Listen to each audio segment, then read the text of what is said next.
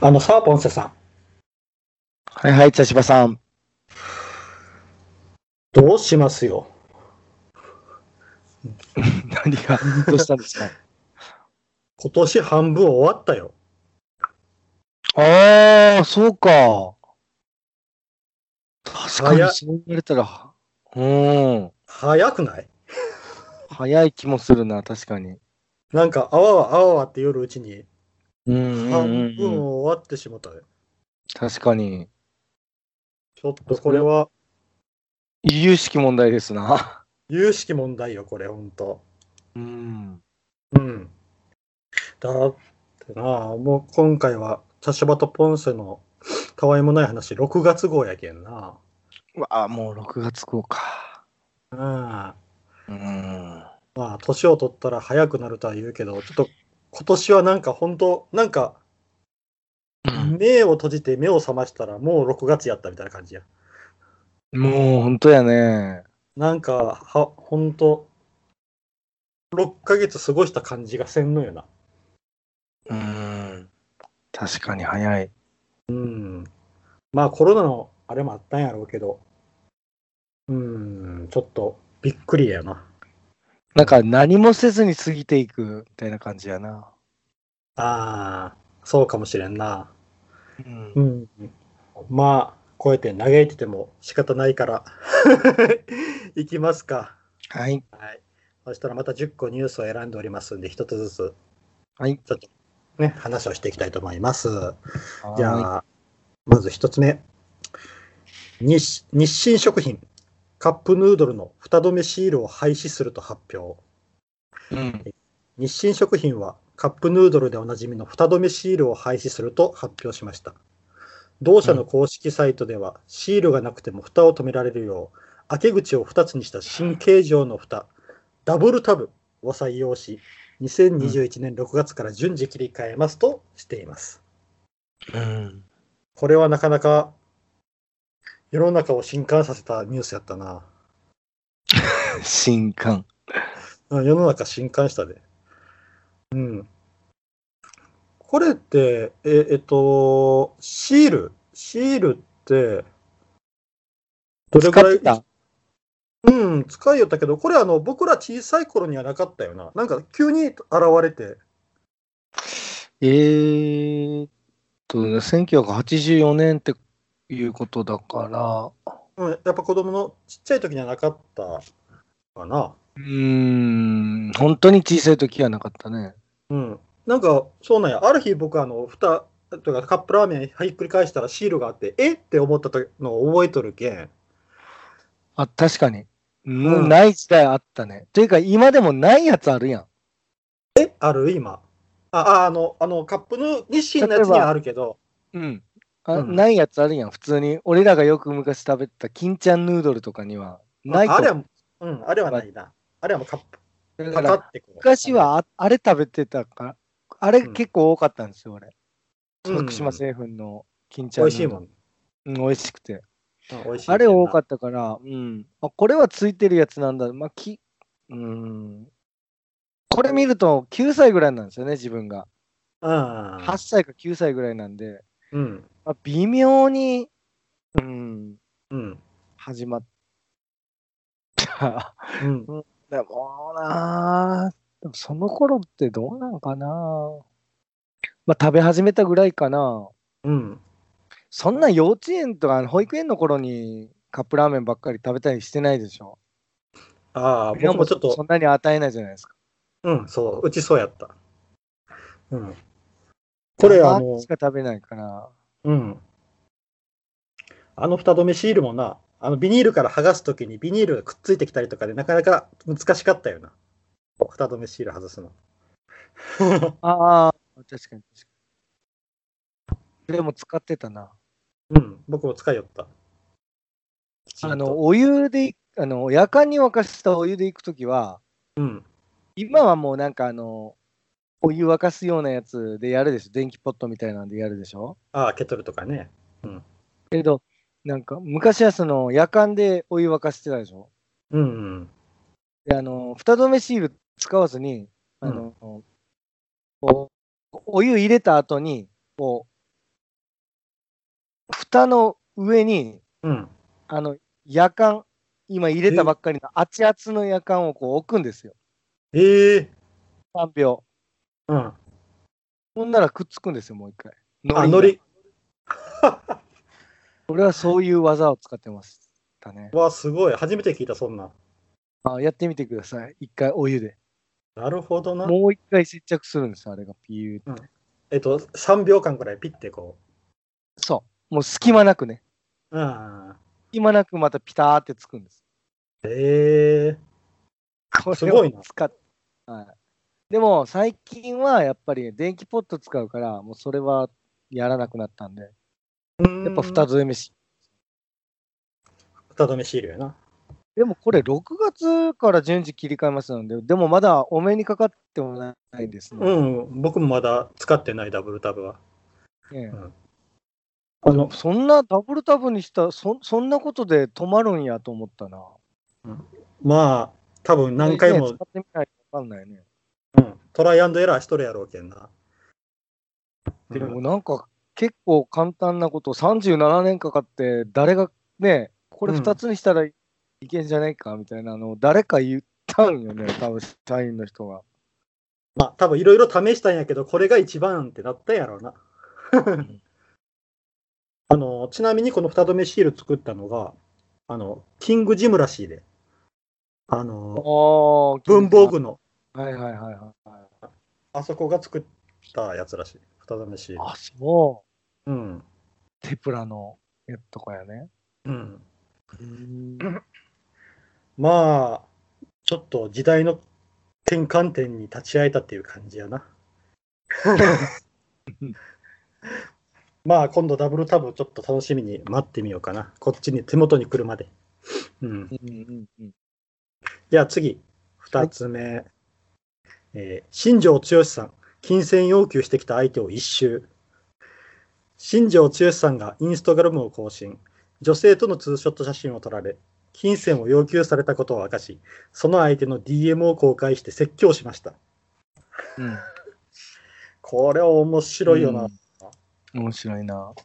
ああこれあのーその恐喝してきた相手って新庄剛志っていう人がどういう人か知らなんだやろうかな。確かにな。なんか全然関係なさそうもんね。そんなんどうでもいいっていう感じ。 心情にとったら。あの人のキャラ知っとったらこんなことしても意味がないと分かりうそうんなうもんんうんうんうん。うん確かに確かに。本当そうんし、この人あの、まだ、まだ大学だ今、あれやもんな、独身やもんな。う。あ、そう。うん。確あかそ、うなん。うん、離婚したんかな。なんか、あなえ結婚しとったよな、一時期な。あ、そっかそっか。うん。俺その辺はどうなっとんかなと思っとったよね。あ、そっかそっか。うん、なんか、い や促進やったらなおさら問題ないやん、これ。そうそうそうそう。やけ、あの、本当意味ないんよ、これ。でもふ二人で協定行ったりするんやな。協定っていうのがまた、なんかすいいごい。よ。ね。いいよね。 そんなとこに新庄おるんやと思って。うん。言うても多分、言うても多分、あの一般人とは違う、あの、ビップ席みたいなところにあ、おるんビやないップル、うん、そうやね。うん。確かに。まあ、でも、おるんやな、こういうやつな。写真を撮らせていただきましたって。フライデーに、売られたくなかったら、売られな売られたくなかったら金をってみたいなな。うん、まあ、そんなことしても、ほんと意味ない。でもな、やっぱ何回か成功した件やったんやかな。うんああ、ね新庄やなくても誰かこえ。うんうんうんうんうん。う、まあちょっと、お面白かった、これは。し新庄らしいって感じやな。うん。あの、このずーっとこの新庄のキャラを知っとる、僕らにとってはらしいなっていう。こちょ言葉も結構かっこいいよ。こうのん返答も。返答かっこいいよな。あの、フライデーに売りつけるのは勝手にすればいいが、金を払えば売りつけないみたいな DM は他の人に今後二度とするなって。ねえ。まあうんかっこいいな。うん、人間と して情けな同い。僚だ。人間として情けないよ。こっちでニュースになったもんね。だかうらんニュース取り扱う方も、もうこれは、まあ、あの、それ新は、庄のかっこよさとして取り上げとる感じやもんね。なんか、うん、うんなんか、それ半分と、こいつにするかみたいな。 うんうん。思惑とうん違まっあ、たあんの、だよね。うんまあ、この犯人は、こんなことせんのが一番やけど、リサーチ不足やな。 新庄っていう人。うん。これでも本当恐喝やもんね。そう、恐喝。だから普通に名前公開したらいいのにな。うん。あの、ね、そいつ突き止めてから。警察に言うとるんやろかな。なんか、やっぱそういう出す出す情報と出さん情報ってあるやろうけんな。うん。まあ、面白い事件やった、これは。うん。そしたら3つ目いこうかな。はい。 3つ目、えー親と喧嘩をした少年、立派な近部屋を作り上げる。スペイン南東部アリカンテ在住の20歳の青年が SNS で自分で作った近部屋を公開しました。それは些細なことで母親と喧嘩をした当時10代の彼がその怒りを鎮めるため庭に穴を掘って6年かけて作ったものだそうです。これすごいなすごいよな、これな。ぁ。いや怒りを鎮めるためっていうのかな。うん、そしたら穴掘りに目覚めたんやな。うん。うん。なんか写真で見たらきちんとこう、なんかコンクリみたいなので固めとるんよな。俺見てないけど、これす見たいな。うん。どんなんか。あの、入り口ぐらいしか載ってなかった僕、あの、ちょっとネットで見たときに。でもな、うんきちんとあの、コンクリみたいなんで固めとるんよ。うんうんうん。で、なんか自宅のコンセントから延長コードを伸ばして部屋に電気を引いたり、Wi-Fi までついとるいうけんな。いや、すごいなぁ。うん。ちょっと見てみたいな。うん。うーん。あーすごいわ。2015年から掘り始めたんやって。ええそして途中からは友人のアンドリューさんっていう人がパワードリルを持って合流ってなんかそうなんよ。それすごいよね。一緒に掘削しよったんやて。あちなみに掘ったのがなアンドレスさんっていう人だ。うんうんで14の時よね。そうで 6, 年かけて庭に庭の地下に部屋を作ったっていう。うんすげえなあソファーやシングルベッドもあって、棚、暖房機能、コートラック。完全なる部屋やな。というか、この、うん、壁とか崩れてきたりしそうやし、どどういう、その辺どうやって固めたりしたんやろうね。やっぱちょちょっとずつ固めながらやってったんやないかな。こう掘って固めて、掘って固めてやない。これなんかあの、記事にもあるけど、あの、雨降ったらどうするんだろうみたいな。ああ、そうか、流れ込むような。うん、あの、でも、蓋するんやないかな、その時は。パーン。あの、こう、鉄板でも置いて。蓋、そんなもんやったらし、入ってくるやん、絶対。閉めてくるやん。隙間なくやるって結構な技術いるよね。うん。すごいと思うよね、そう考えると。うん。やけあの初めの3年間はなんかどれだけ深く掘れるかみたいなのを考えとったみたいやけんそっからちょっとこう、あの部屋を作ろうと思ってやっぱいろいろ本で調べたりしながらやってったんやないかなとは思うけどなやっぱこういろいろ技術を調べながらなんか土をあのな初め手で掘ってあ土をこう持ってっていきよあの歩いて持っていけたらしいやけど、そのうちあの滑車を使って地上まで運んだりとか、レールまで作っとったらしいけん。あだけど、すげえ途中から本格的になったんよ。うん。やけんあの、えっ、とパワードリル持ってきたアンドリューさんの影響もあったよね。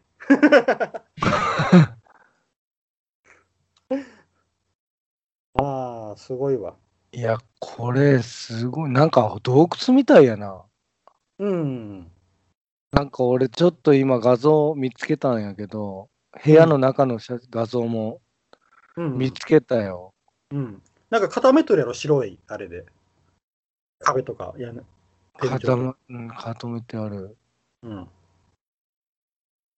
いやー、これはすごいっすな。うん。まあ、きっかけがええよな。些細なことで喧嘩。なんか、あれらしいな。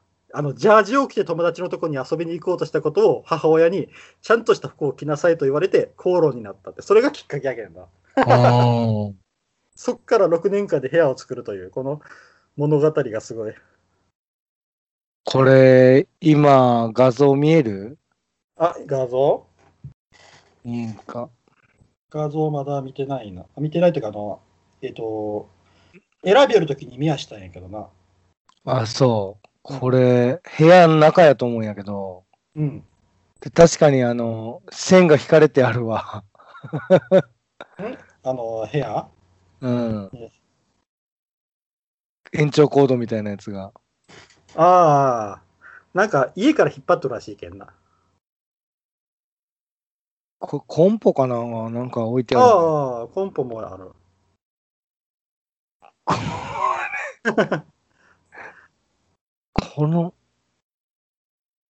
なんか今あの、今っていうかもうあれやけど、今っていうか、マインクラフトみたいやん。あやあ、そうやだねっとる。ことが。うん。リアルマインクラフトやもんね、これ。うん。すごいよね。リアルマインク、あああ、はいはい。写真。あ、ビデオもあったな。あの、本人の写真があるやん。ツルハシとなんか、尖ったもん持っとる。えー、って本人のし、あ、あるあるあるある。なんかこの、うんこの顔もいいよな、ドヤ顔。ひょうひょうとしとるよな。うん、なんか、ええな。うん。これ本当、うんうんうん。あいあ、今ちょっとな、なんか動画みたいなのがあったんや動画うん、うんみたいなのがあるんやけど、広いに、ひ庭広いな。まあ、ちゃんとあの、入り口のとこに屋根作っとるやん。あの、え入り口のかぶさるように屋根作っとる。うん。これかあの、いやーツイッターが、ツイッターがあってな。うん。で、あのーあ階こ段の、うん、そうそう、階段の上のとこに、あのー、屋根があって、屋根つけとる、ちゃんと。人もうーん。あの、ビニールシートみたいなんで。で、なるほどね。うん、あ、うん、階段は壁あれしてないんかわからん中は全部なんか固めとるよな。あ、コンポある。あるわ、コンポ。うん。あ、狭っちょっと長時間は僕おれんかもしれん、ここ。 うん、でも音良さそうやね、これ狭いし。そうやな。いくら騒いでもみたいな感じかもしれない。音響がなんか良さそうんうんうん、ああ、でも手作り感がすごいな。動画見た ら。うんうん、まあちょっと長居はできん感じやな、僕には。う。なるほどね。うん、いや、でもすごいと思う。これすごいよな。あ、この人、途中からでも親親公認やろ、これどう考えても。親知らんかったっていう、これは無理やん、どう考えても。うんうん、何しょん、何してんのみたいな。見に行ったりしとると思うよね。そうそうそうそさすがに。う。うん、これ、あのー、本当本人、本人のツイッターがあるけん、それ、あの、皆さん見てもろたらいっぱい投稿しとる。この人、あの、この部屋紹介するやつ。ああ。ただちょっとあの、僕は住みたいとはあまり。 ちょっと長居はできん感じやな。あーでもうでもこの6年間の根性はすごいと思ーん、すごい。う。すごいな。うん。なんかこの人はもしかしたら大きいことをやり遂げそうな、やり遂げるかもしれん。これだけの根気があったら。うん。よし、そしたらちょっと次行こうかな。はい。はい。4、漫画村元運営者に執行猶予なしの実刑判決。えー漫画村の元運営者とされる29歳の男に対し、著作権法違反及び組織犯罪処罰法違反の罪で懲役3年、罰金1000万円、追徴金約6257万円の実刑判決が言い渡されました。うん。これな、僕びっくりしたのがな、うん。あの執行猶予なしってとこ。おー実刑なんやーって。ちょっとこれは、その悪質さがものすごうく、んやっぱ心証悪かったんかな、裁判官の。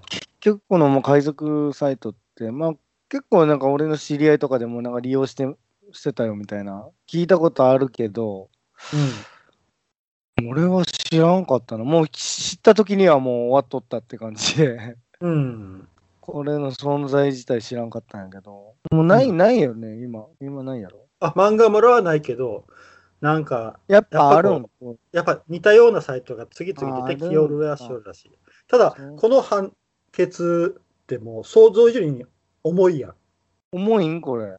いや、俺なんか全然もっとこの人ら稼いどんやないか、この人。もっと稼いどんやないと思ったんやけど。ああ。じゃあ、こもうの何億とか稼いどんやない。だってこれ相当有名やったやん。だって俺聞いたら、結構、なんか見たことあるとかいう人、いるもん、なんか。あ、ほうなんや。うん、おる。で、ええー、って俺知らんかったと思ったんよね、それ聞いたときに。うん。だからこれすげえ有名なかったんやと思って、それやったらすっごい稼いどんやないと思ったんやけど、うん。だからそれ何年と多分ずっとあったんやろ。まあ3年ぐらいあったんかえっ、と、2016年にオープンしとるみたい。ほんで、いつ亡くなったのえー、2000、これ何年前にあれされたかな。 ?2017 から18にかけてユーザーの膨大なアクセス数をベースにって書いてある。うん。で、すっげえ儲けとると思うよ、俺。だからこれ、これぐらいやったら、多分絶対、軽いんやないとか思った、逆に俺。あ、あそう。あとしかもこれでこの人29でめちゃくちゃ有能やん。うん、ゆまあ、有能、有能っていうのはちょっとあれかもしれんけどな。あの、金稼げるよ、この人な。もうでもう、もう、やったもん勝ちみたいな感じやと思うわ。この人、あの、やけ、あのーこれを思いついた、思いついてもっていうや、思いついてもやらんやん。で、それをやったっていう、そこの壁を飛び越えられるっていうのは怖いなとは思うな。うんうん。あの、この人、あと懲役3年か。懲役3年で名前も出たけん。もう、うん、なかなか、け結構これから大変は大変よな。いや、この人、全然余裕で生きていけると思うわ。ああ そで、出た後にうってこんと。ああ、もう、まあでも、この違法サイト。まあ、よくないいことやけどね、それはもう前提やけど、でも、この人自身は多分、金稼ぎのあれがあるんやろうな、才能が。あーうーん。まあ、これは、あの、ちょっとあの、読みに行きよった方も読みに行きよった方やなとも思うしな。うん、うん、確かにね。あの、その行為が、あの、漫画文化を衰退させよるっていううん、な、想像力がないのがちょっとしんどいよな。うん。だっとて言こっれて、も、それは少数派やと思うわ。うん。大多数、めちゃくちゃな人間が見に行っとるやけん。多分世間というか、みんなが思っとるのは逆やと思うんやけどね。まあ、それをあのいいいいこととは思うけど、うん。これがもう世の中のあれやと思うわ。綺麗事抜きで言ったら本音やと思うけど。あもうただで読めるんやったら。で、みんな読むんやな、やっぱただか、金払うて買えって言ったらタダで買うまででもないみたいな感じに思うんじゃない、あの、だいえっ、と、大学教授か誰かが言った、誰か誰誰や誰が言ったか忘れたんやけど、うん、あの、す例えば生徒とかに本を勧めるやん。うんそしたら、生徒らは、あの、あ、それどこで、どどこに落ちとるんですかって言うんやって。ああうん。やけん、うんもうお金を出して、そういうものを、あの、文化を享受するっていう感覚がもうなくなっとる子が出てきおるって。あもう何でも無料って。ああでも著作権っていうものは勉強するんだけどねうん。俺逆に俺らが子供の時って著作権なんかいう概念がなかったやん、なかったな。ゆるゆるやったな。うん、だってあ今のの、人の子の方が多分知ってるはずなんやけど学校でも習うしうん。ああとまあネ、ネットがな。ネットがやっぱ普及してから著作権っていうものが結構みんなに、みんなの頭にこう入ったっていうのもあるけどな。うんうん。やけん、あのーほんとこれは漫画文化が衰退するけんな。本来漫画家さんに行くようなお金が、この、な、こいつに行っとるわけやけんな。うん。そこは考そうやえ、そこは考えてほしいよな。だ誰に金を払うか言うたら、当う然んその漫画を生み出した原すな、漫画家さんに払うべきものであって、うん僕ら僕らはな、うんこいつらに払うっていうのは、なせめてそこら辺のプライドは持ってほしいなとは思うよな。昔のウィニーとかね、あった時代とかも、無料でうん。利用してた人いたんじゃないかな。うん。あの、そうそうそう、そそのウィニーな、うん。んあれ声が反響しおるうん大丈夫うん。あ全然。の、ウィニーって、僕あうの、ん。最近思ったんやけど、あれってあのブロックチェーンの考え方やったんやと思ってな、すげえ感心したんよ。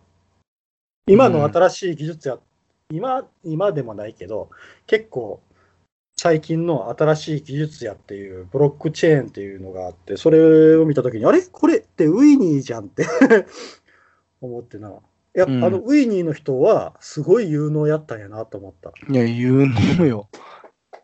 すげえ有能よ。うん。やけんあの人をただの犯罪者として、あもしもやもちろんやんな、罪は償った後に、あの人を何らかの、あれにな、そういう技術の作るあれをさしてあげたらすごいんやないかってはちょっと思ったな。うん。うん。あの人は死んでないよね。普通にプログラマーなんやな、今。いや、亡くなったんか、この人。あどうやったっけこの子なく、亡くなっとるわ。ああ、そうなんや。うん。病気かなんか2013年に亡くなっとるわ、42歳ぐらいで。若っえーあ病気かなんかやろうか。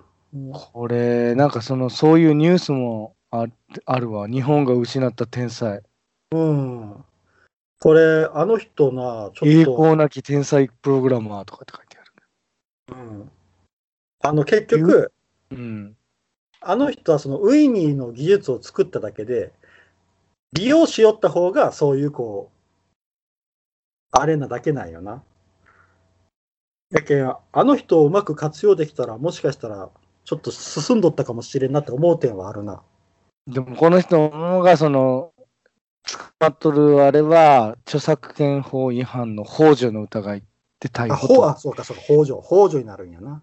ほんで、一応7年半の裁判の結果、無罪を勝ち取ったっていうことらしいんやけど、うんうんうんうんこの人はシステムを作っただけやけんな。うーん、うんう、ーん、言うても、ファイル共有ソフトとしても世に送り出しとるけん、やっぱ、それはあれやね。うん、ああ、そのために使ってくだシステム作ったさりいだ。うんな何でもかんでも、ただでやり取りできるようになったんやけん、やっぱちょっとあれではあるけどね。うんでも似たようなもんやと思うけどね、漫画村と。いや、全然違うと思うよ。あのいや、あなれは漫画、いや、漫画だってあれ、大量に出回っとったやん。あ、違う違う違うそあそ。そういうことではなく て、根っこにある技漫画もそう術。ですしあのあ技術はね、技術はあれやけど、でも、だけあの著作権の無法地帯になることはもう絶対これは考えとかないかんことや。うんどこ考えてませんでしたとかって、それは通用せんと思うよ。同じやと思うよ、俺は。あの、その、著作権、何ただで、なんかあの、高い、うんなんか、フォトショップとかのすうごい、ん十何万もするようなソフトとかがやり取りできるって、うんこできるようにしたっていうのは、かなりのやっぱ罪はあると思う。いやあれはあれをダメやと言うんやったらね、漫画村と同じダメさはある。いやいやあのそそそういうとこじゃなくてあの技術の話しょったよ、それはいいよ。技術はそれは上手だけど、 うん、やけん漫画村をそんな批判するんやったら、この人って批判されるべきやと思うよってうーんまあでも、もう亡くなっとるんか、その人。いう。だから俺は別に漫画村の人だって賢いなと思うし、うん。この人もすごいよな。この人はその、まあ、スキル的にすげえ有能な人やなとは思う。そのコンピューターのスキルがね。あのー、あれ、あれしとったんよな。確かあの、に二重の広告。あの、広告の下にさらに広告みたいななんかしとったんよな。この漫画村の、漫画村のあれって。やけん、一わ回からのん。俺見たことないもん。あのー、そういう特集でちょっと見たんやけどな。そういうことはしとったみたいやな。一回のクリックでこう、2倍かなんかの広告量が入るような形にしとったって確か言おったような気がするな。うん。のや。 賢いや。これあのーなあ漫画村、まあこれの罪、これので実刑が出たっていうので多分結構いろいろ変わってはくるとは思うんやけどな。うん。まあ、けあのーもろい、もろい、もろに違反しとるけどね、これは。もろに著作権法違反やね。そう、だって、な、漫画買うてきて、それをこ読み込ましてからそれを公開しとるけんな。うん。まあ、でも、同じような状態になっとったと思うよ、あのウィニーのちょ時も。めっああちそうやゃな、めっちゃ漫画とか流通しとったよ、あの時。うん。うんうんうん。あの、違うのが本人がやるか、し使用者がやるかのところでの幇助っていうのがついたよな。で、あと、無罪っていうふうになったんやろうな。うん。まあ、すっげえわな、こんなことできるって。そういうの作って。うん。あとあの、ちょっとこれに合わせて、あのもう一つははな話がしたいやつがあって、うあのファスト映画、それも知らんかったんやけど、俺。見たこともないし。僕も知らんかった、うん。僕も知らんかったんよ、これ。あのテレビでよ、ニュースで見るまで知らなんだんよ、このファスト映画ってやつ。うん。あの、なんか、あれなんやろ ?2 時間の映画を10分でまあでも内容だけ知りたいっていう人はいいんかね、これ見るの。うん。自分は別にそそそれで知ってもなんかあんまりという感じがするけどね。そうそうそうそう。まあどそういうれで人もがっぺん見たいなとか思うんやろか。それかもう見たつもりになるんやろか。あの話合わすだけやないあみ、うん、大体内容知ってるみたいな感じで。うんうんなんか、 2時間ぐらい見て感じることっていうのがあるよね、なんか。そうそうそう。やけん、もったいないよなとは僕は個人的には思うんやけどな。多分あらすじだけやろ。多分バーってあらすじだけ追っていくってことよね。そうそうん自分でまとめるってすげえ。う。あの、やけんもう、誰かが何した、誰かが何したみたいな感じなんやろうな。うん。そこのあの感情の動きとか、なんとかはないような気がする。見たことないけど分からんけど、このファスト映画っていうのを。うん。うん。あの、どうもその、いろんなコメントとか見よったら、うん。あの、2時間な、コスパ悪いんやって、映画。うん。 2時間も使うのが。それやったらもう10分でパパパパーっと見て、とか、なんか、コスパがええんやってさ。 まあ、それは確かに思うかもしれない。確かに映画見るって言ったらちょっと気合入るもんな。うん。でも、あの、文化に対してコスコスパって言い出したらって、ちょっと思ったんやけど。 で文化もに対して時代はそういう時代じゃないよね。うんみんなの考え方が変わっていきよるっていうことやけんね。うん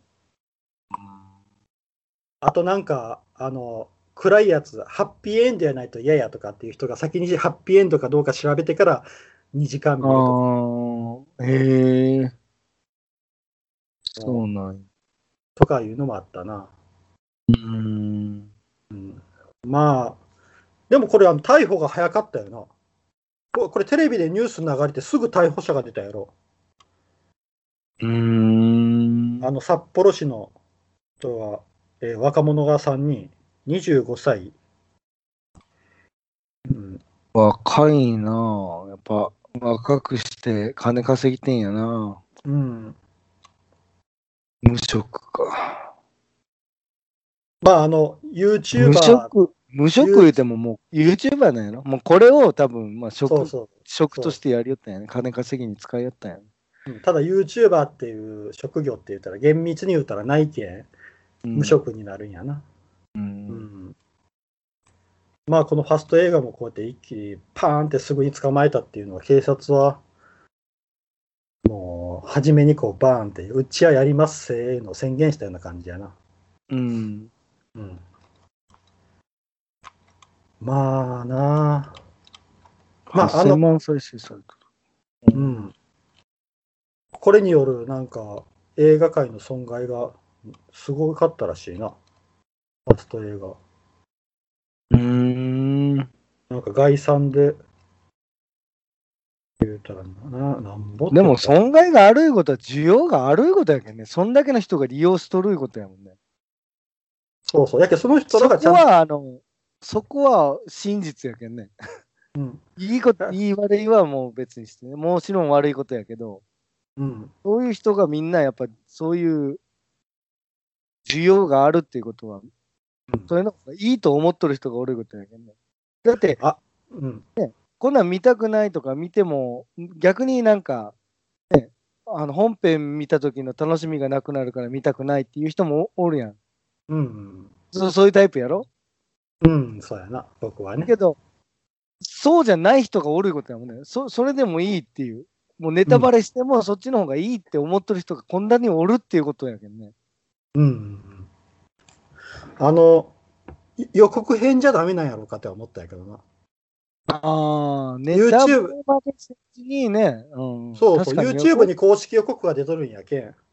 変じゃ何も伝わってこんよ。話の内容わからんやん、あれ。えーあれ、あれでもう僕も、僕予告あ編見んようにし、見んようにしとるんよ。あの、部分ほぼ分かってしまって。分予告編でほぼストーリーが出とるけん、もう分かってしまうえけ、ー最後まで。やけんもう見んようにしとる僕。やけそうそれぐらい昔に比べて、すごい分かりやすい予告編になっとるよ、今って。あ、そうん、もうほぼ最後ぐらいまで見せるような予告になっとるけん、僕見んようにしとるもん、予告編。う。うーん。うん。だけど予告やっぱあのこう画面が出て字下で字の解説がないとわからんっていう人が多い俺みたいなパ感じよね。あんなん横変見たって何もわからんわ。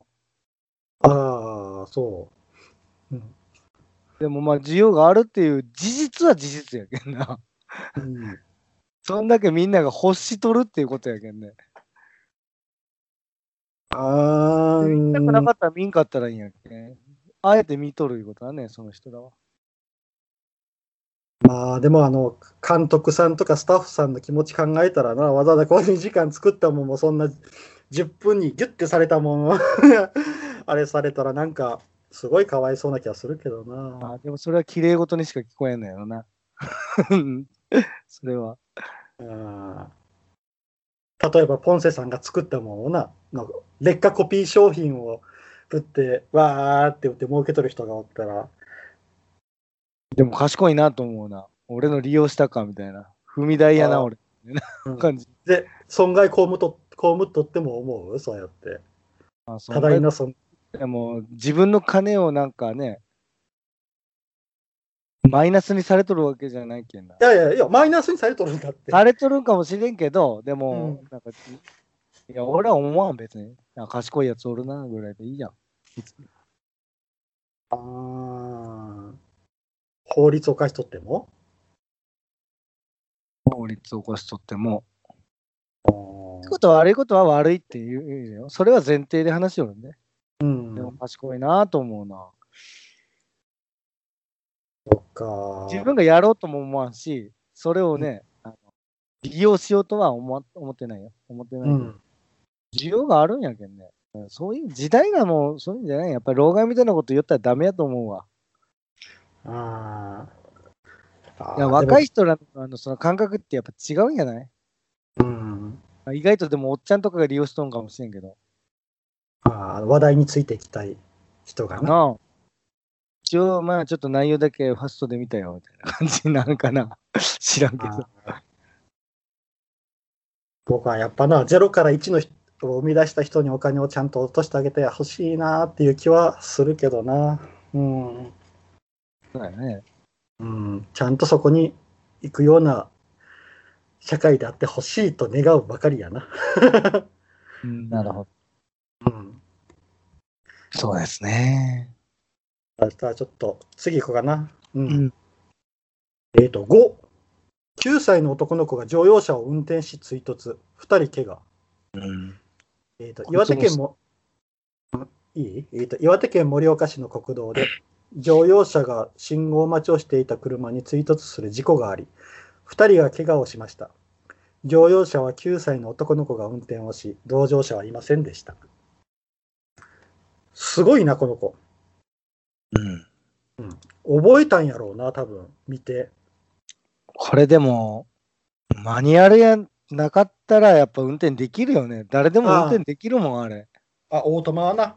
うん。オートマやったら誰でもできるもうん、あの、ポンセさんマニュアルで免許やろ、マニュアル免許。ん。うん。僕もマニュアル免許なんよ。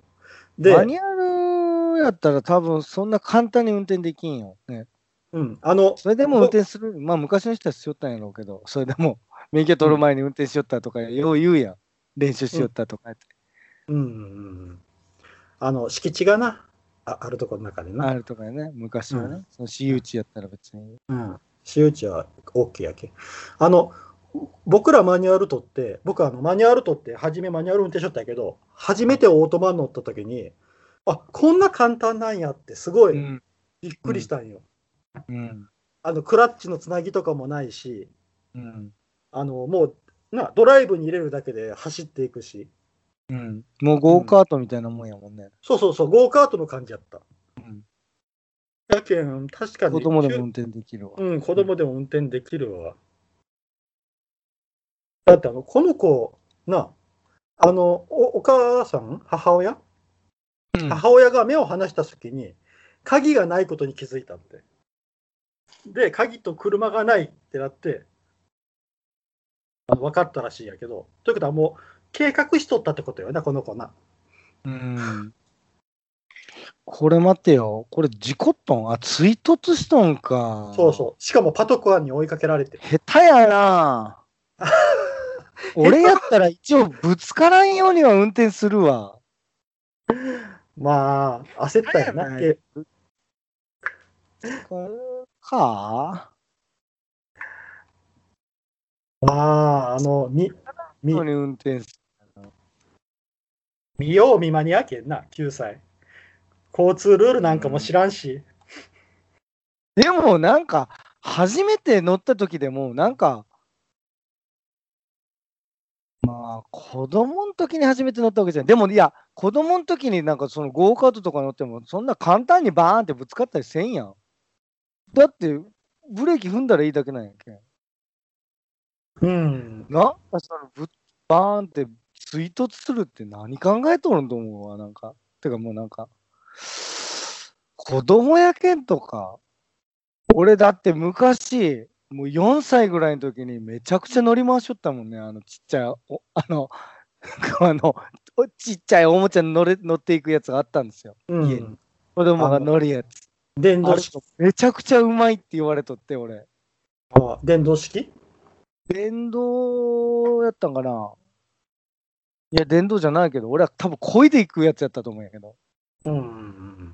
それでもその、こう、ハンドルもなんかあの、あんまりちょっとしか曲がらんやつ。あんまり急にはこう、グイーンって曲がれんやつなんよね。うないけん。ど。それでもなんか、バーンって当たったりせんせずにいけたよ。まあ、ありがとうに。まあ、このどれが、これはどういう状況やったかは知らんけど、追突か、軽乗用車に追突しとるんか。えじゃあ、K じゃなかったのかなこいつも乗っとったの。乗用車。あ、乗用車なんかな。乗用用車や車ねだ。乗用車だ。うーん。だけど信号待ちしとった軽乗用車に追突だけん、おかま掘ったんやな。うん、アホやな。止まり方はわからなんだよね。あの、う動かし方は分かったかもしれんけど、止まり方は分からんかったんかもしれん。蛇行している車がある。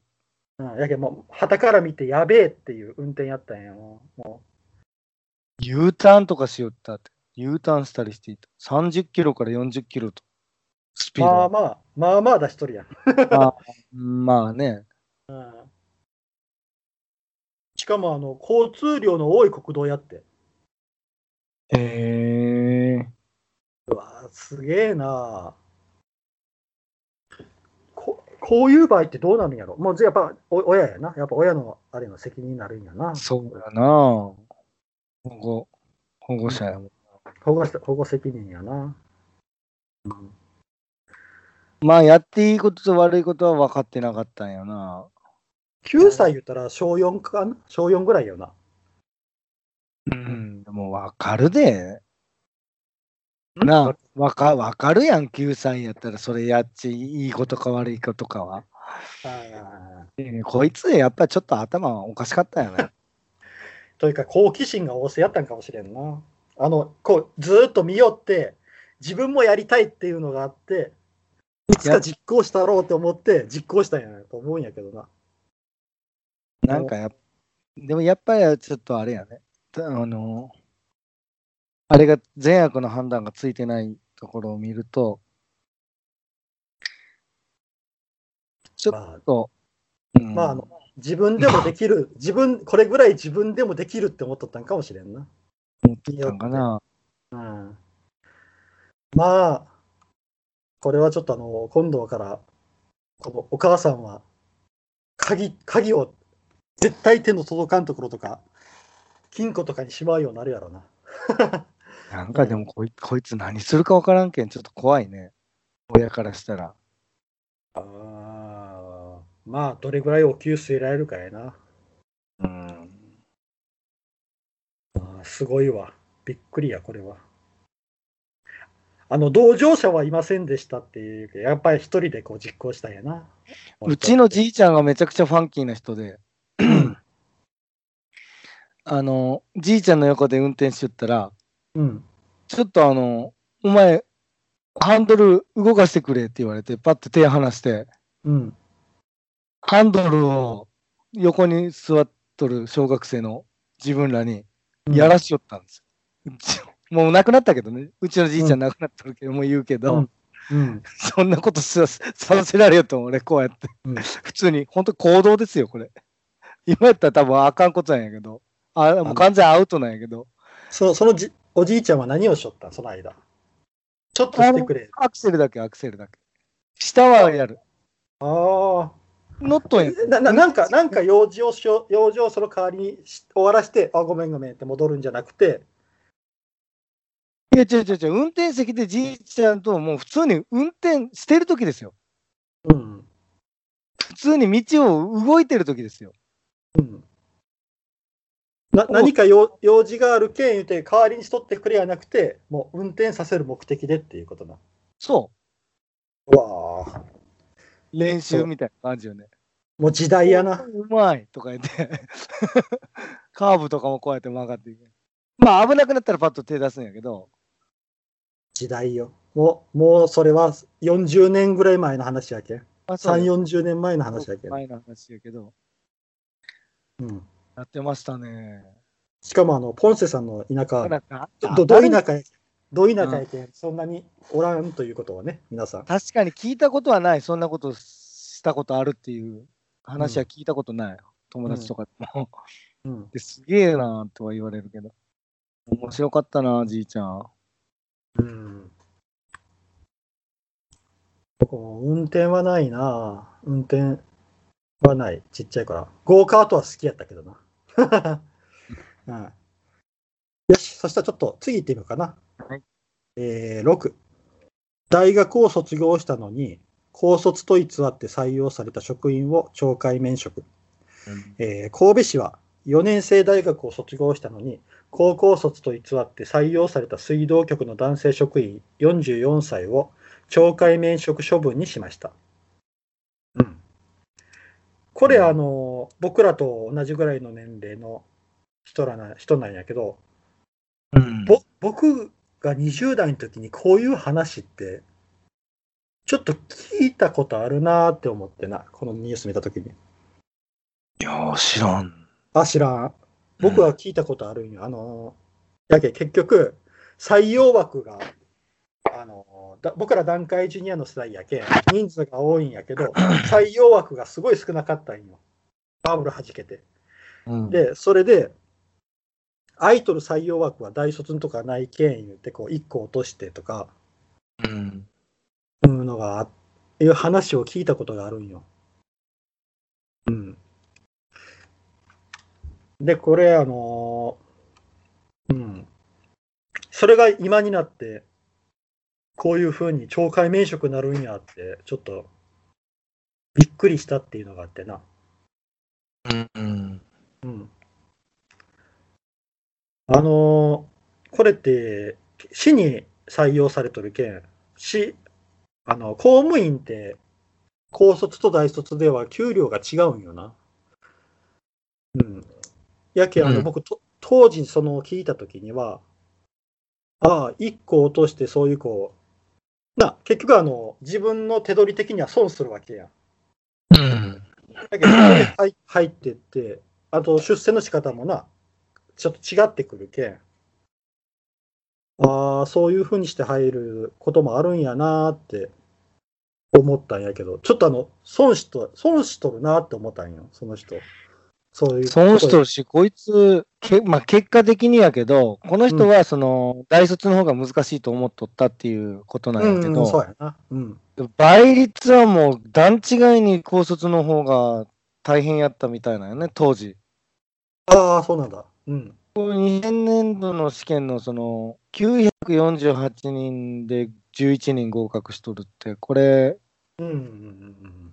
で大卒の方が1430人の応募で51人なんですよ。うんうん大卒の方が28倍ぐらいなんですよ、まあ、パッと計算したら。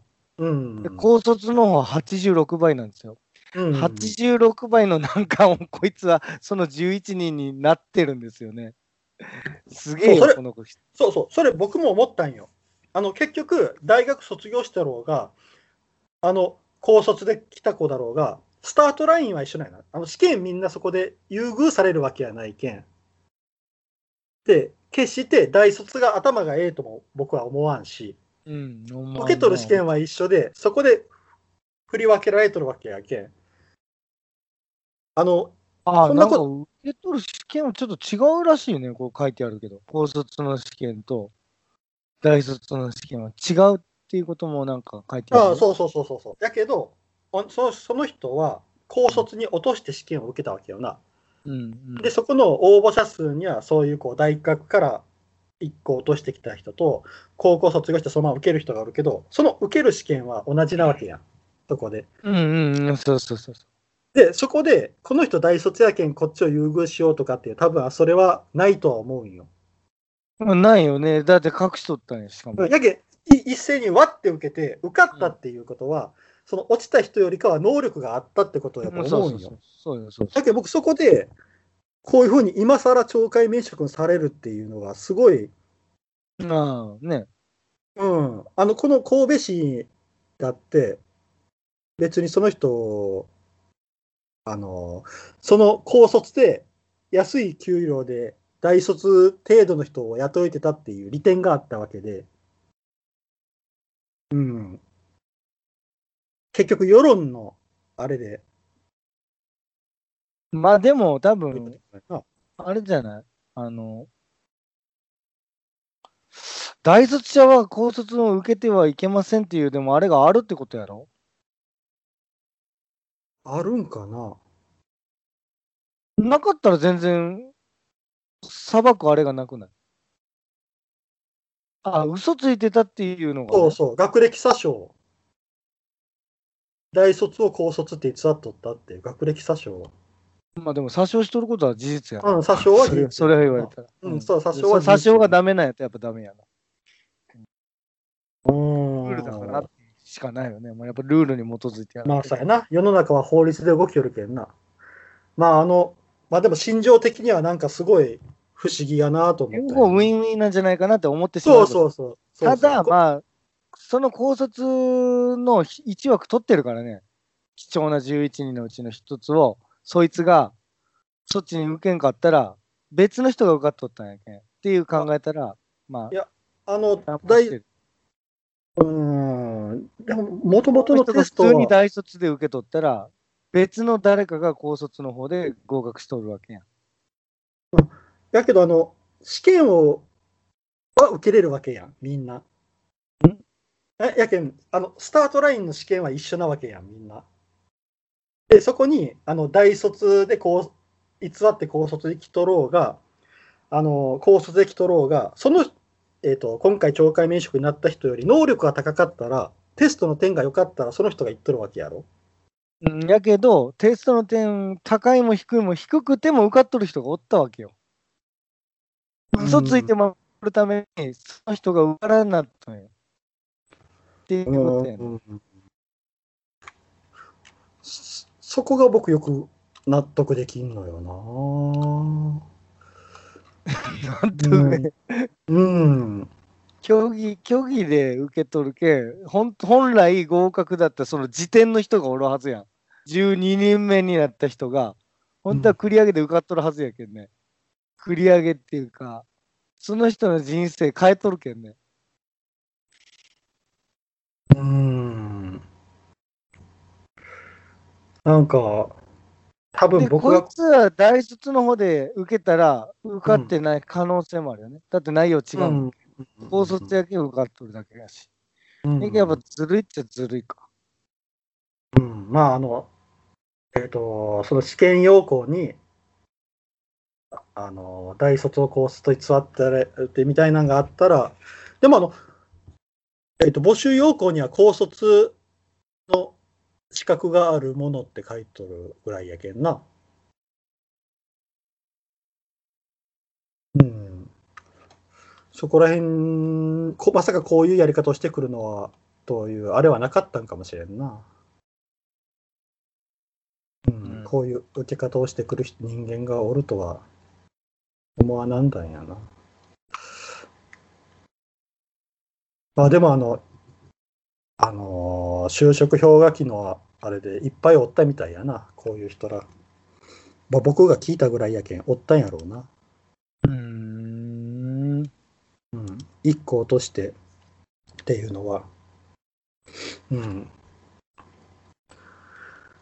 まあちょっと僕僕にとってはなんかちょっと引っかかった話やなという引っかかった事件やなっていうやつやね。うん。えまあ、12人目のでも人生を変えてるんよね、多分。うん、うん。そいつが受けてなかったら、嘘ついて受けてなかったら、普通に大卒の方受ければいいのに、だって受ける権利もあるし、そっち受けないけんのか。受けないけんことはないんか。そこは確定してない。そうそうそう。受けだけどでもだけ普ど大通に受けてくれたらいいのに、うん、なぜか倍率の高い方に行っているというね。あなんかあの苦手科目があったんかもしれない。その大卒のあの。そうなんんよ。だから、やっぱり大卒のやつやったら受からんぐらいの多分能力やったんかもしれんやん。これ無理、ここ俺ちょっと憲法とかわからんわとかあったんかもしれんやん。うん、でも高卒の方では受かるぐらいの力はあ余裕やったんかもしれない。これ見たら、だって高卒って一般教養と体力、作文面接、身体検査、だいぶ違うもん。専門知識がうん、かなり問われるって書いてあるの大や卒けんのきゅ方やけん給料がこうかなり違うわけやけんな。うん、やけんそのき手取りの給料を下げても公務員になりたかったんだろうなこの人はな。うんうんまあ多分これからはあのそういう文言が入るんじゃない募集要項に大卒のものは高卒を受けることができませんって多分これから入るでもう入っとるんかもしれんけどなうん入っとるんやろうなうんまあいろんな時代とかなんとかいろんなものが絡んどる気はするけどうんうんちょっとうんかまへんうんはい。よし、次行きましょう私たち次行こう。えー、7。小学校だよりが炎上。イエスがゼロの人は人罪。あの人の罪と書いて人罪。うんえー北海道内のある町立小学校の学校だよりに掲載された人材になるための7つの条件という校長名の文が炎上しましたっていうやつなんやけど学校だよりも炎上する時代になったんやなって思ったなまず聞いた時うん別にどうでもいいやんとかいう感じやし、うん まあ、校長は校長で浅いなって思うし、この人。なんかこれ自分、自分が作ったものでもないのに、ただただなんか、これかっこいいじゃんっていう感覚で多分使っとるだけなんよね。そんな深い意味はないと思うよ。うんこれかっこいいでしょみたいな。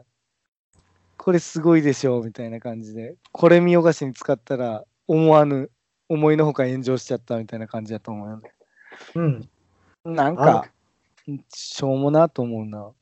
あの本屋になあの校長先生の朝の言葉集みたいなこう本があるけんな あの校長、うんあーなんかあるんかな。校長うん。うんやけん、あのネタには困っとるやない、いつも。そうそう。で、これ、あの、7つの条件 ?7 つの条件っていうのを見たら、えいやーまあと、こういう、あ俺そのその、し会社としてもよ、なんかもうこんなもん考えとる時点でしょうもない会社やなとは思うけどな。何まが人材像みたいな、ちょっとした謎かけやん、これって。行っうんちょっとまあ、とりあえず、てみましたみたいなね。あの、とりあえず、あの、7つな。えっ、と、どういうのが7つの条件ってあったのかって言うたら、えっ、と、まず1つ目が、明るく元気な挨拶ができる。2つ目が、えー言われなくても自分で考え行動できる。で、3つ目が、人が嫌がることでも進んで取り組める。え4つ目かな、次が。えー常にどうしたらできるかを考える。え5つ目が仕事の納期をきちんと守ることができる。6つ目がミスやクレームなどの報告をすぐにできる。7つ目が人が見ていなくても手を抜かずに仕事ができる。っていうのを出して、で、こういう子供を育てていきましょうって呼びかけるような文章やったんかな。うん、で、その人材っていうなんか表現がいろいろあったらしいんよな。えっ、と、イエスが7つの人は人材、えっと、人の財産と書いて人材か。で、イエスがよ4から6の人は人材、えっと、材料の財やな。人材。で、会社が求めてる人の人材。で、イエスが1から3の人は人材、人がある。存在の財やね。人材。で、イエスが0の人は人材。で、人の罪と書いて人材となるっていう。なんかあの、えっと、よく、なんか、あーなんかこう、よく会社に回ってくる、こう、どこが出しとるかわからん出版社の薄い小冊子に書いてそうな ことなんやけど、多分このあの、人の罪の人材っていう言葉が強すぎたのと、あとまあ、こういうのを子供に当てはめてみたいなで炎上したんやろうなと思うよな。うん。まあこういう、なんかしょうもない、啓なんか、啓発みたいな。こういうの大っ嫌いなよね、俺。ああ、そうなんや。鼻で笑うというかな、な、ななんこれと思ってしまう。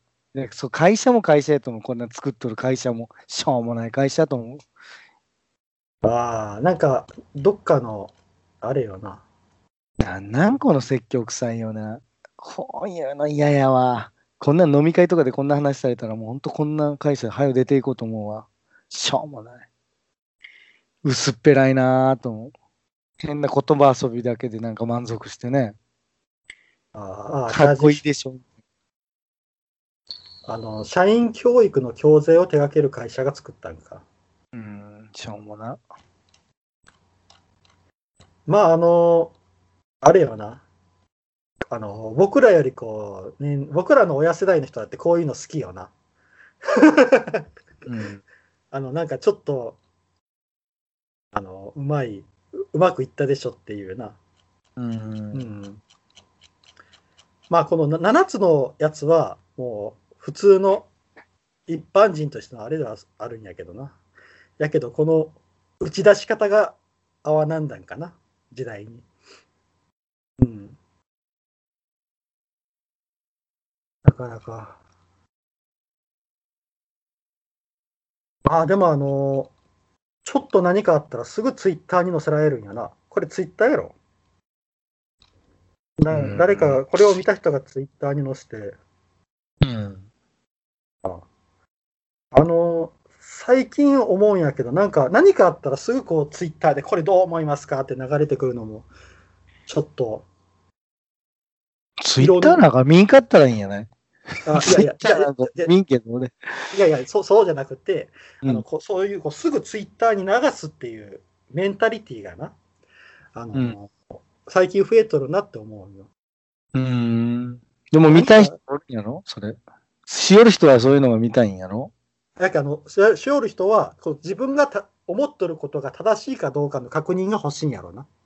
これを見て、これおかしいと思って、それを載せて、みんながおかしい、おかしい、おかしいって言ってくれたら、あ、俺、私は間違ってなかったって思うんよ、多分。それでなんかぶったたかれることもあるんやろいや、そうお前がおかしい、逆お前がおかしい、お前がしおかしいうん、ってそう。そうそうそう、逆もある。だけど、結局、承認欲求の一つやと思うんよな。ツイッターしてる人って承認欲求高いんよね。あ、うわ承認欲求を欲しがっとる。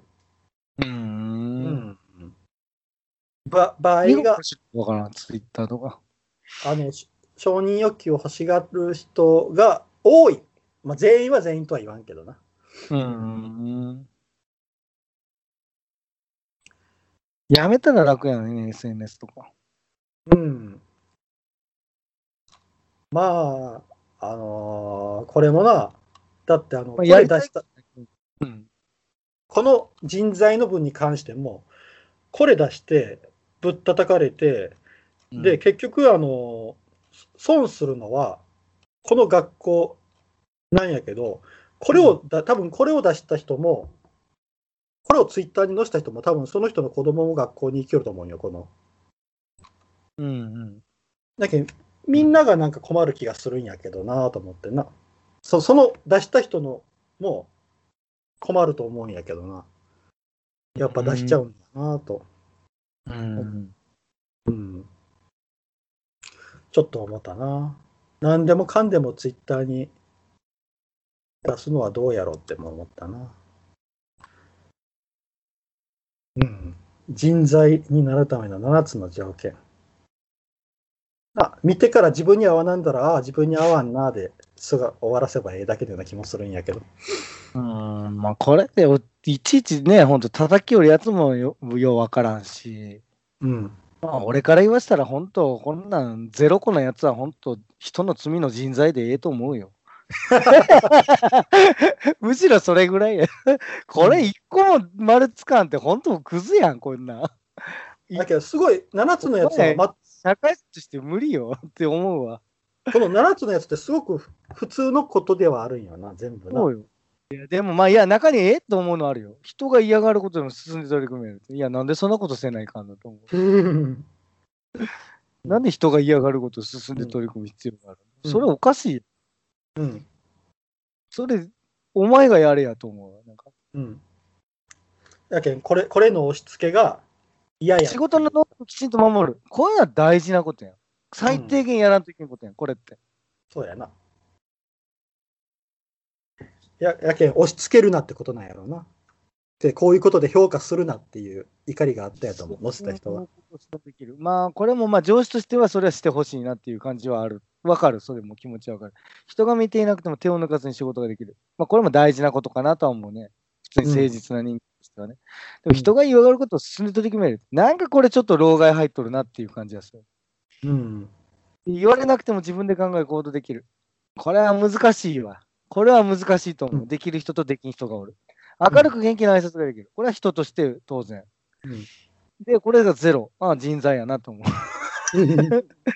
罪やなと思う。いいじゃん、別に。罪で。そうそう。やけやけん、そう ややって、つ、罪であっとるよ。そうやってこうポンセさんみたいに取って笑うて読んで笑うてそれで終わりでしてくれたらよかったんやけどカーってきた人がおったんやな。うん。どうでもいいのにね、そんな。やけやっぱ許せんかったんやろ。これでも、本校教職員に対して7つの条件のうちいくつクリアできているか提示しましたって書いてあるよ。そうそう。教職員に対してね、子供に対してじゃないんじゃないこれ。だけど子供のこういう子供の多い学級は軌道に乗っている学級と言えます。って書いてあるね。で、うん、その上のところに。ここに書いてある。あの7つのやつのすぐ下のとこああ学級という軸で見ると、7つの条件の備わって子供の追い学級。ああ、本当に子供にも当てはめとんか。うん。いや、もうお前ら本当人の罪やけん。うん人の勝ちなっけんみたいな感じなんか。うんまやあ、けんちょちょっと、あの、毒が強すぎたんかな。やけん、あの、こういうことができるようになるようにみんなで頑張っていきましょうみたいな文章ではある。あーやけど、押し付けるなっていう人が、あとあの、人材の人の罪が強すぎるっていう人がまあ、元気な挨拶ができるとか大事なことやんな。うん。そでもゆ、こんなん普通に、動画、普通に考えたら、こんなん親が教えることや。う。うん、そうやな。赤のなんか赤の他人に任せるようなことじゃない。親が言わんけん、こんなことを赤の他人が言わないかんのよ。ああ、それは一理あるな。親がちゃんとし言うとけ、そんなこと。言わんでもええようにしとけっていうのはあるよね。うん。多分うんあのーそう、僕、あのーまあ、あの、老害の立場としては、この7つは全然普通のことやとは思うし、うん。いや、人が嫌がる、俺は嫌がることは嫌だな。やりたくないな。うん。人がやる嫌がることを進んで取り組めなんか言われたら嫌やな。まあ嫌ででもすあの、誰かがやらなきゃいけないんやったらな、みんなでやりましょうっていう考えもあるみんやなではわかるよ。うん。けんうん。で、まあ嫌だな。やけんやり方はいくらいくらでもあるんやけん。いろんなな。うん。そこら辺は、まあうまく応用して。やけどな、うん、あの、茶芝的老害では全然この7つは普通のことやとは思うんやけどな。うん。だからでもゼロの人って信じられんやろ。じそううんそうま人あ材やまあ、そうやな。ゼロの人が、ちょっと ここれで怖いよな。ゼロってきついやろと思うよね。うん社会不適格者やろと思うのよ。ちょっとあの、僕の老害アンテナがピクッとしてしまうかもしれんな。 うん、よし、そしたらちょっと次行ってみようかな。えっ、と、8。高校生ら3人、パトカーをバイクで煽って追突事故。パトカーを煽り、追突事故を起こしたとして、神奈川県警厚木署は、17、18歳の男子高校生2人と18歳の男性会社員を道路交通法違反の疑いで書類送検をしました。3人は容疑を認め、パトカーを見てテンションが上がり、追いかけられるスリルスリルを味わいたかった、などと供述しています。うーん。なんか、すごいな。久々にこういう奴らがおったなっていう感じやな。ドキュン。うん、ああ、懐かしい響き。ドドキキュュンンがおったね。わかるんかな、今の若い子、ドキュンって。目撃ドキュン。ううんん、二ちゃん用語やろ。うん、ドキュンか。うん。 DQN と書いて、ドキュンよな。うんうん。おや、でもすごいよな。パトカーを見てテンションが上がり、追いかけられるスリルをスリルを味わいたかった。おードキュンだ。う。うんん。だけど結局これは、あのさ、捕まった3人がコンビニの駐車場に集まっとって、でそこを署員が注意したら、注意してパトカーで去ろうとしたら始めたんよな。うんパトカーを追いかけて蛇行運転したり、クラクションをな鳴らしたりして、煽ったんやな。うんで、追突したんやけど、この追突の仕方も、1台が歩道を走行して、パトカーを追い抜いて、パトカーの前に出てきたときに、パトカーが慌ててブレーキを踏んだ。そしたら、その後ろを走り寄った、そのドキドキュンのバイクが追突したっていう状況なんよな。バカは追突するんやな。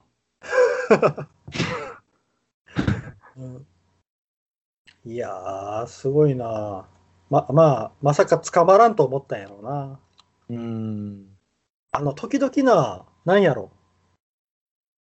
本当に捕まると思わなかったみたいな、がおるやん。世間知らずなんやろな。そうそうそうそう。あの、いなあや、捕まるんやけどって。うん、そうそう。いいんじゃないいや勉強になったんじゃないかな。あの、ああのー裁判所行ってこう、そこに立った時にあれ、はれもしかしてやばいんかもって思うんかもしれんし。うん。まあまあ、この、この子らは裁判所まではいかんやろうけど。う。うんん。あ、手錠かけられる瞬間に思うんかな。うん。あまあ、あのー警察を舐めとる若い子を時々、ちょっとこうな、聞いたり見かけたりすることがあるんやけど、いや、警察は舐めん方がいいよとは思うよな。うん。あの、こう、警察24時とか見よっても、すごい警官に強気で出よる人がおるけど、うん。いやー、警察はあまり舐めてかからん方がええと思うなと僕は、この年になったら思うな。うん。まあ、この3人はいい勉強になったんやない。うん。うん。しかしパ、パトカー見てテンションが上がるのは、まあ、小学生ぐらいまでで終わらしとった方がええよな。確かにな。うん、会社員とかって書いてあるもんね。もう仕事しよる子もおるやんそうすごいな。男子高校生と会社員や。うん。 17、8やな。うん。うん、まあ、こん 世の中の怖さがまだちょっと分かってなかったんかな。ドキュンやな。うんしかし、これドキュンって、本当久しぶりに聞いた。これぞドキュンっていう。なんか、もう僕らの年齢が。逆に感慨深いよね、ドキュンって。あいやけん、20年ぐらい経ってもやっぱドキュンっておるんやなと思って。で、いまだにドキュンって言おる僕らも。今年生まれた子の中にも、ね、今年生まれた赤ちゃんにもドキュンがおるんやろうな。将来ドキュンになる子が。いつの時代もドキュンっておるんだなっていう。うん、そういう、こう、なんていうんかな、もう、諸行無常っていう、あれやん。世の中のなんかこう、常ですねっていう感じかな。なんか、ビア法師みたいなこと言うよな。諸行無常の響きありって。もう、いや、そうやな。まあ、こういう子らは本当おらんならんと思うな。本当いつ、いつの時代もおらん。うん。よし。あ、そのそういえば、ポンセさんの周りにドキュンはおった。あんま昔り、あ、でもおったよ、おったけど、そんな、そんなに、おあの、うん。周りいうのは友達とかはドキンいませんでしたね。うん。うん。あの、バイク乗っとる子自体がおらんかったしな、僕の周りなんかあった、俺も。うん。でも、よく考えたら、あの、た番組のタイトル、いい名前つけとるな、目撃ドキュンって。あれなんかそういう番組だね。そういうわからんドキけュど、あ、あ、目撃ドキュンにドキュンみたいなやつがいっぱい出てきとったから呼ばれたらしいよ、ドキュンって。あのそうヤンキ DQA のね。そう。うん。バカなヤンキーみたいな意味でドキュンって使われるんやね。うん。そっか。ドキュンはせ、あれなドキュンって。ドキュンは生存しとったんやな。うんよし、そしたらちょっと9いってみようかな。9。あずきバーがマレーシアで発売。三村屋が現地生産した海外向けのあずきバーを9月にマレーシアで発売すると発表しました。うん。すげえ。すごいな。あの、ポンセさんはあずきバーは食べるべる言うても年に1回食うか食わんかやけど、うん、食べますよ。うん、美味しいよな、あずきバー。これな。うん。アイス自体食わんけんな。もう年に1回食うか食わんかですよ。うん。あの、出したら食うみたいな。その機会がなかったら食わないみたいな感じやね。うん。うん。あの、うん。あの、あずきバーってな、あの、思ったより甘くないしな、すごいいい、ちょうどいい甘味ですごく美味しチカチやもんね、あれ。い。んチカチやもんな。あ、そうや、カッチカチやな。うん。あのカチカチさが、やっぱこうなんか、余計なもんが入ってないんやろな。やけん、本当にカッチカチにしとかんと、 形が保てんのやね。うん。うんで、この井村屋さんが、マレーシア国内に、マレーシア国内で作るんよな、これな。あうんあずきバー。で、えっ、と、発売されるのは、えっ、と、ローマ字で、井村屋あずき、あ、バーは BAR やな。井村屋あずき、バー。で、3種類作られる。1個が、レッドビーン。これはあの普通のやつやな。僕らがよく知っとるやつ。で、もう一個が抹茶。で、もう一本がミルクの3種類。うん。すげえ。で、マレーシア人口の約60%を占めるムスリムの方にも安心してた食べられるように、あの向こうにあるあのハラール認証、えージャキムってやつかな。イスラムの教えで許された健全な商品や活動のガイドラインを示すハラール認証を取得している原材料を使用し、向こうの思考に合わせた。だけど本気度がすごいよな。うーん。あ、でもこうやって海外へどんどん出ていくんやろうな。これ、国内、あの、日本であるのミルクとか抹茶とか。えーと、僕は見たことない。もう小豆バーは小豆バーだけのイメージやな。やけん、ある向あるんこやう、どうなんやろうな。向こうでやけん、一気にこう、いろんな人に知ってもらうために作ったんかもしれんな。う。うんん。これ、ちょっと食べてみたいな。抹茶とミルクな。い井村屋のあずきバーシリーズ。あるはミルク金時バーとか、うち金時バーとか、オーガニックあずきバああ、そうなんや。ー、ミルク金時バーとかあるみたいよ。あ、ほんな抹茶はある。井村屋のホームページ見たら。抹えー、あ、い、いろんな種類あるんや。茶じゃないけど、うち金時って書いてる。あ、ほうなんうや。ち金時バーのがある。え中ーに、あずきが入っとって。抹茶アイスって書いてある。これ、うち金時バーが抹茶アイスなんか。ああ、なるほど。あ、じゃあ今まであったやつを向こうで使えるうんあれにして、向こうはちょっとあの、えっと、宗教の関係でな、つかあの食べちゃいけんもんとかあるけん、そこら辺を考えながらやったんやな。うん。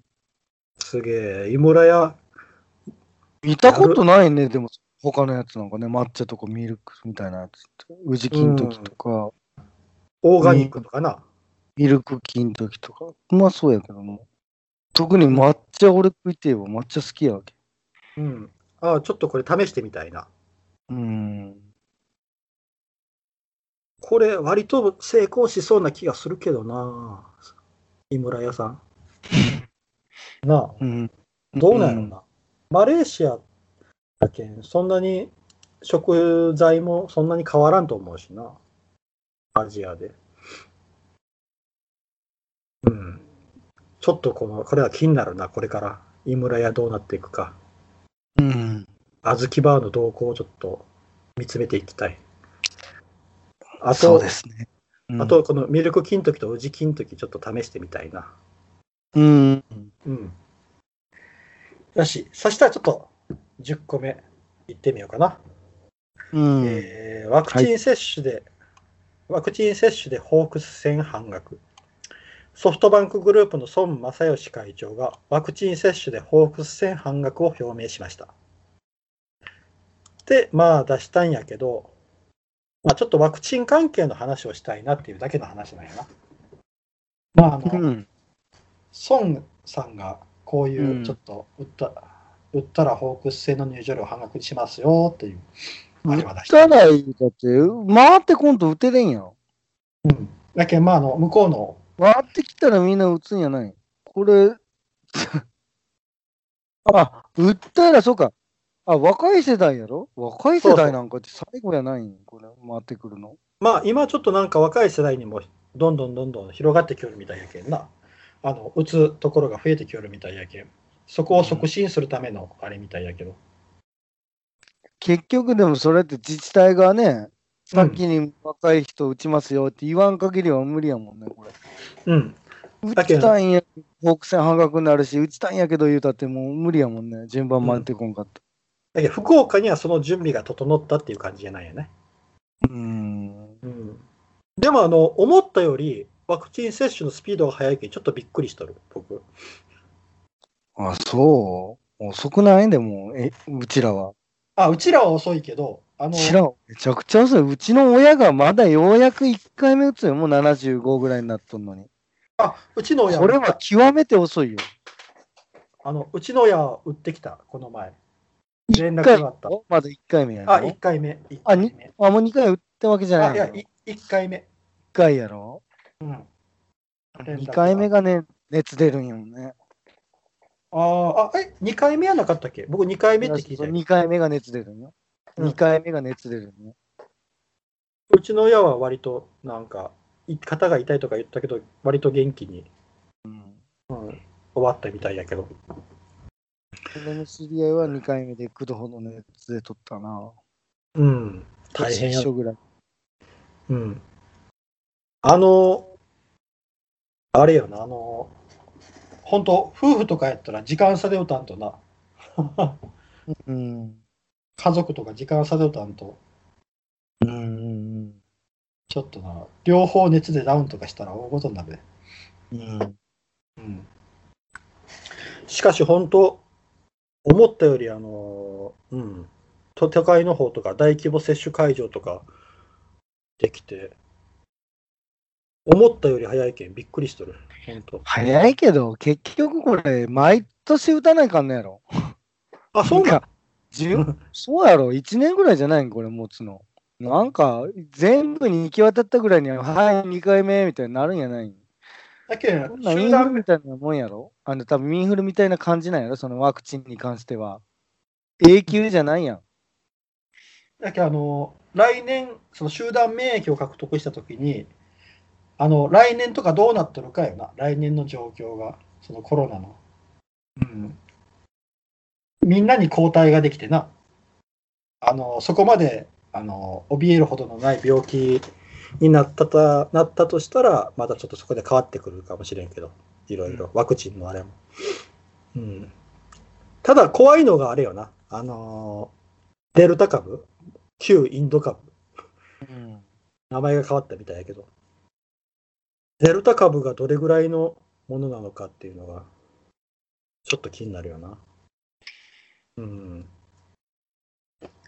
そのワクチン打ったのがどどのくらいまで対抗してくれるのかっていうの2が回打つ言うけど、その2回目って別に同じものを2回打つんかね、あれ。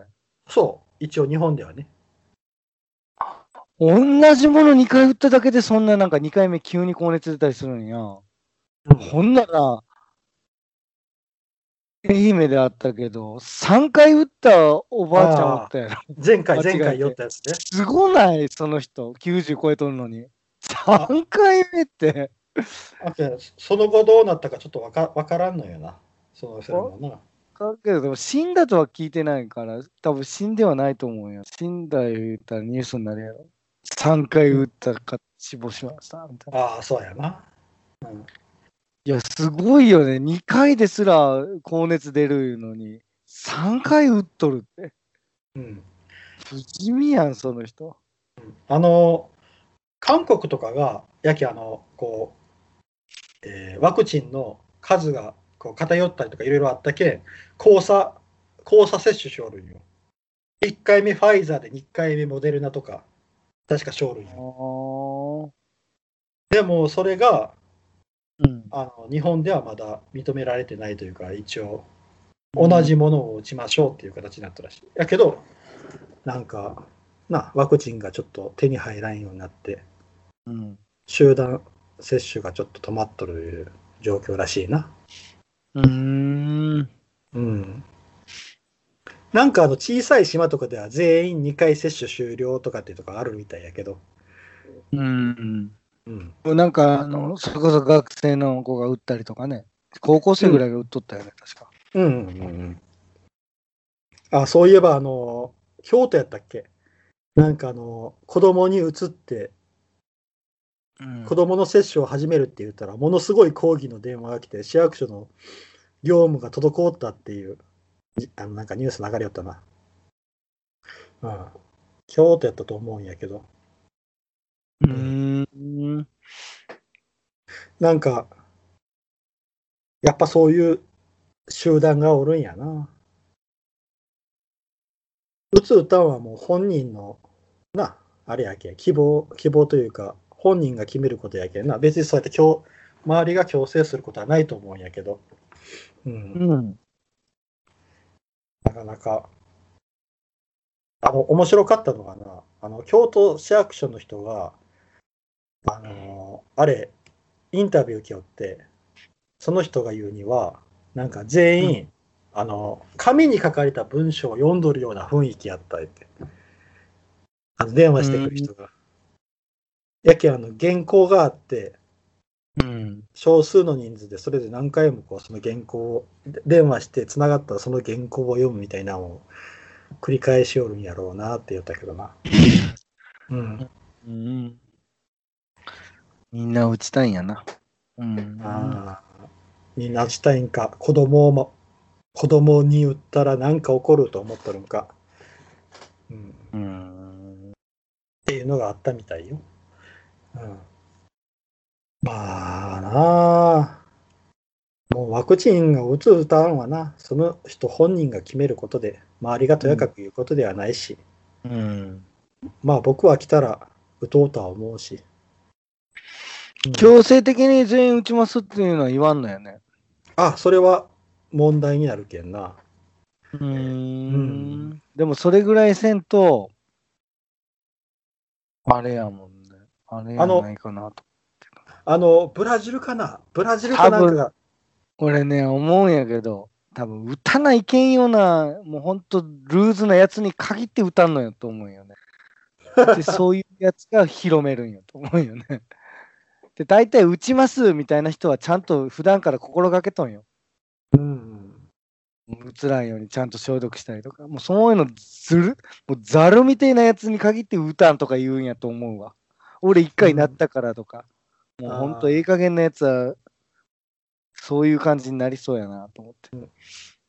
なんかブラジルかなんかが強制的に、あブラジルやったかなちょっとそこら辺は忘れたけど、どっかの国が強制的にもう歌なんだら捕まえるって言うてな。強制的やったらなんか中国とかその辺のイメージは強制が効きそうなイメージがあるけどね。ああ、じゃあロシアとかな。 中国とかロシアとかやったらな。やっぱあの辺やったらね、うん上がこうやるっていうこと絶対したあくのない気がするあのいや、上から言われてないんやけど、打ちますっていうような感じで、ななぜか100%みたいなな。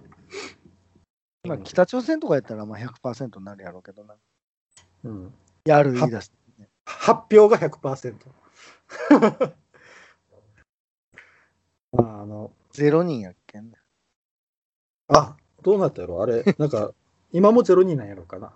発表。感染者数。一時期、ぜゼロ。なんか、面白いよな。こうそういう、こう、いろんな国の、いろんな、こう、性質が見えてきて面白いよな。